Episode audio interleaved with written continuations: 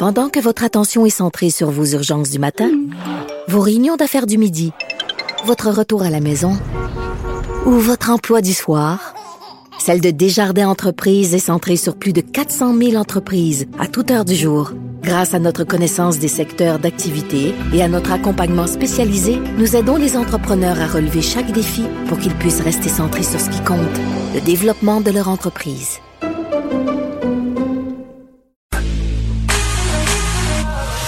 Pour elle, une question sans réponse n'est pas une réponse. Geneviève Peterson.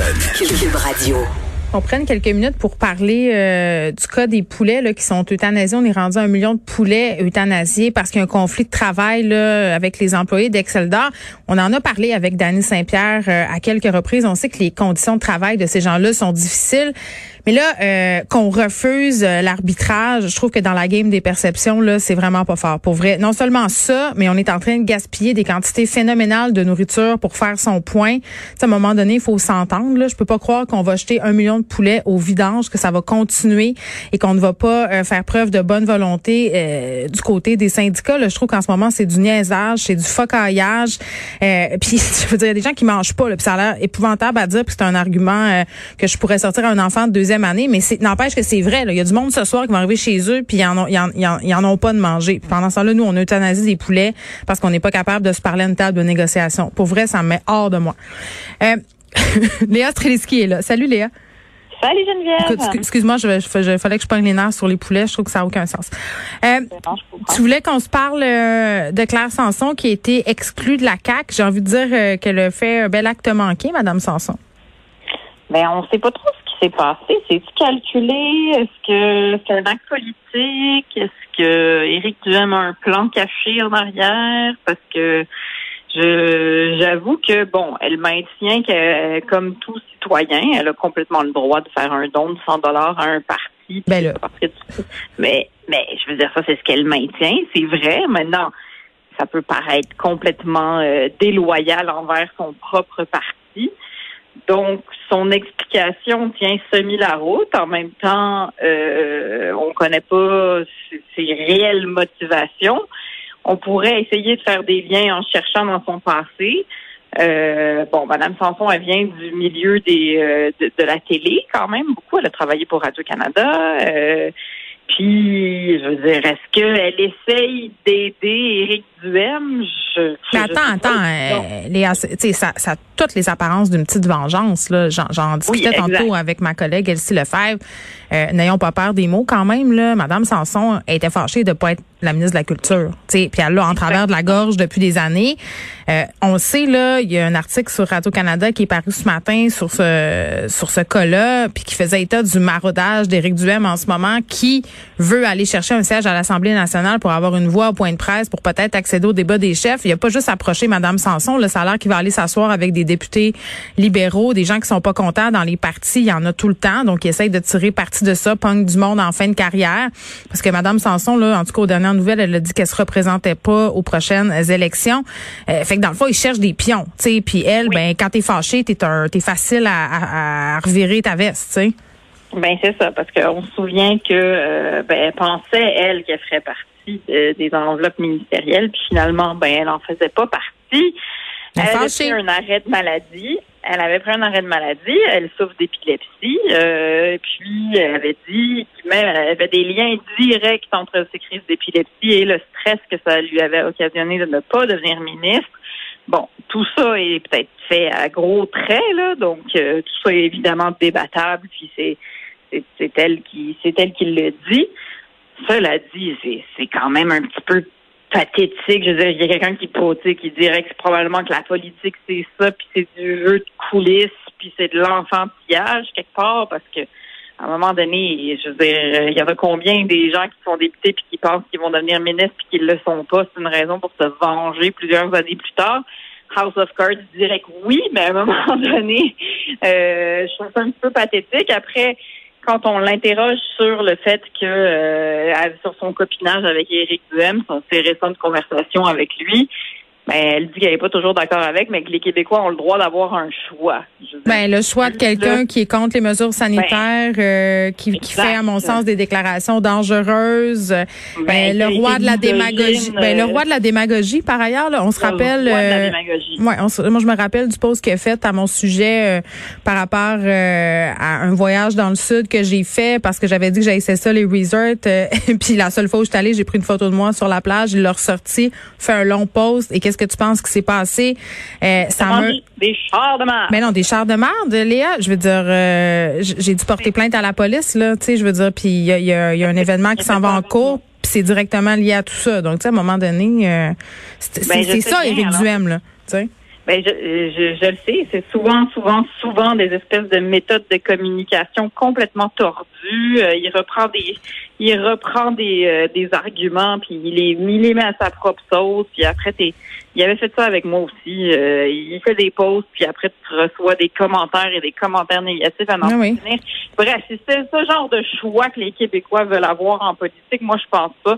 Claire Sanson, sérieusement, si elle fait juste des petites vengeances personnelles, puis qu'après euh, ça peut avoir des conséquences vraiment négatives, négatives sur le dialogue social, puis ça se rend jusqu'à l'Assemblée. Je, trouve ça pathétique, je m'excuse. Je, trouve que c'est une vengeance qui est pas du tout à la hauteur de ce qu'on lui a fait. Euh, je, je, je comprends pas, puis je comprends que c'est de la politique puis qu'Éric Duhem se magasine un siège, mais après aussi, c'est pour les gens d'Uberville. Madame Sanson, elle représente les gens d'Uberville. Je veux dire. Mais elle va continuer de siéger comme indépendante. Est-ce qu'elle ben va joindre dans la formation d'Éric Duhem pour la fin de son mandat? Peut-être. Oui, mais t'imagines-tu être dans ce comté-là, puis t'as voté pour la CAQ, puis finalement, tu finis par, euh, par être euh, représenté par quelqu'un qui, qui, est pour le, le, Parti conservateur du Québec. Effectivement.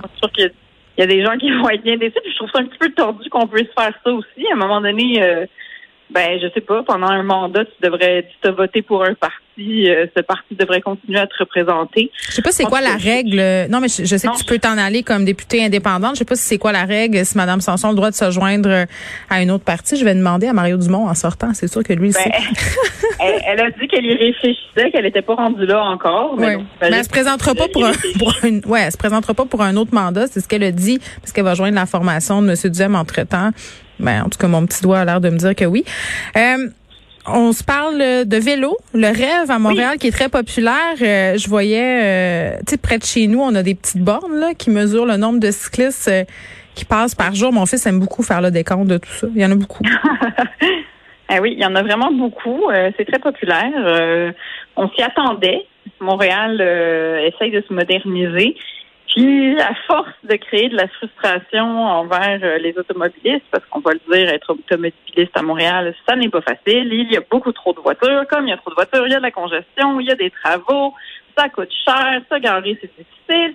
Donc, toute cette frustration fait qu'évidemment, à un moment donné, s'ils naissent des moyens alternatifs et le fun, ben les Montréalais les utilisent. Quelle surprise! Donc, c'est ça qui arrive. Euh, il y a environ 6000 personnes qui ont utilisé le rêve euh, le 2 juin. ils, ont, ils, ont, ils ont calculé ça dans, dans ce bout-là. Mais c'est beaucoup, c'est pas euh, beaucoup, 6 000. Dans ma tête, on, les millions à Montréal, ça me semble peu.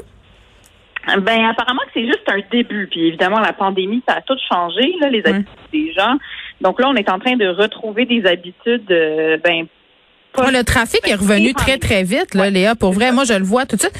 Euh, puis, euh, une affaire qui est, qui est plate aussi, là, euh, moi, comme cycliste, je l'expérimente, c'est que le trafic sur les pistes cyclables, ça peut être aussi irritant, là, aux lumières, entre autres, là, sur Rachel, à un moment donné, des gros tapons de monde. Tu peux être installé là un bon moment, là. C'est pas non plus une panacée, là. Faut qu'il y en ait plus de pistes cyclables, tu sais, ben, pour éviter ça. Ben, c'est ça, c'est qu'il faut qu'il y ait plus de, de, de pistes cyclables, mais en même temps, c'est une bonne nouvelle. Après, bon, euh, c'est sûr que ça dépend euh, des heures euh, auxquelles on circule. L'heure de pointe, je pense qu'on se débarrassera pas de ça. Si tout le non, ben moi, quand je m'en je m'en vais d'ici, là, aux alentours de 3h30, ça commence. C'est la sortie des écoles en plus. Là. Fait qu'il y, a du monde, il y a des, des petits-enfants, puis là, tu, tu veux pas être impatient. les petits-enfants en avant, là, ils vont pas vite. Puis là, ils, ils zigzaguent. Puis là, tu sais jamais où ce qu'ils vont se garocher. puis là, je, me, je suis comme, oh mon Dieu, je suis la madame impatiente qui veut dépasser tout le monde sa piste. Mais, mais toi, t'es en vélo électrique, c'est ça? Ouais, mais moi, je pédale quand même même. Moi, je ne mets pas, euh, je mets pas l'assistance électrique au max parce que je veux quand même faire le sport en me déplaçant. Mais, mais c'est sûr que oui, tu sais, quand tu as des enfants, une poussette.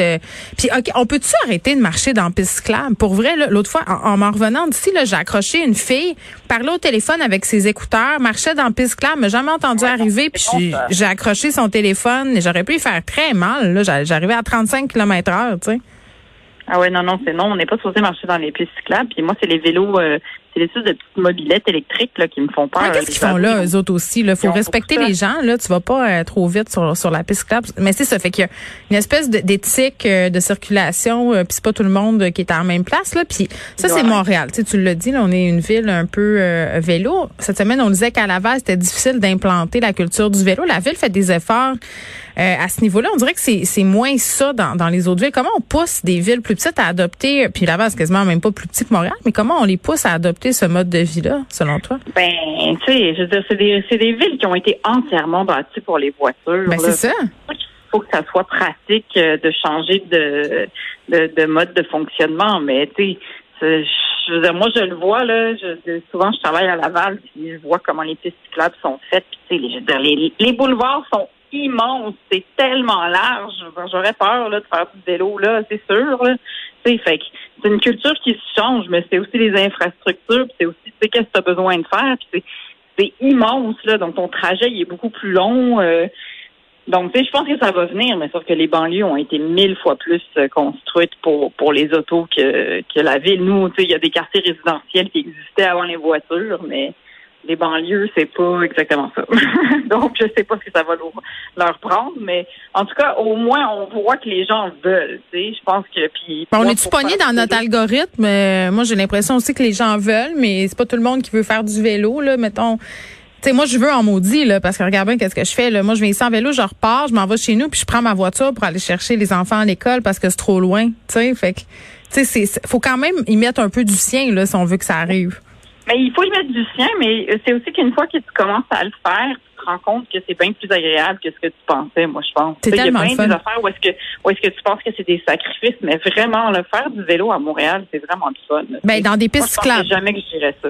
Oui, mais dans des pistes cyclables, mais même dans plein de petites rues. ah, dans les petites rues.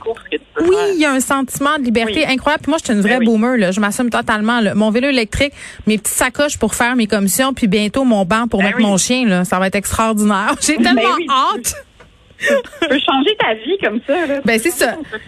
Suffit de ça donne un sentiment de vacances, même quand tu travailles, je trouve. Ben, c'est vrai, puis ça donne, tu sais, moi, quand j'étais dans le trafic, je stressais, j'écoutais la radio, et non, non, non. Là, je suis sur mon vélo, je décroche, j'écoute pas de radio, puis ça me fait faire du sport. Donc, c'est incroyable. On invite euh, tout le monde à se promener en vélo.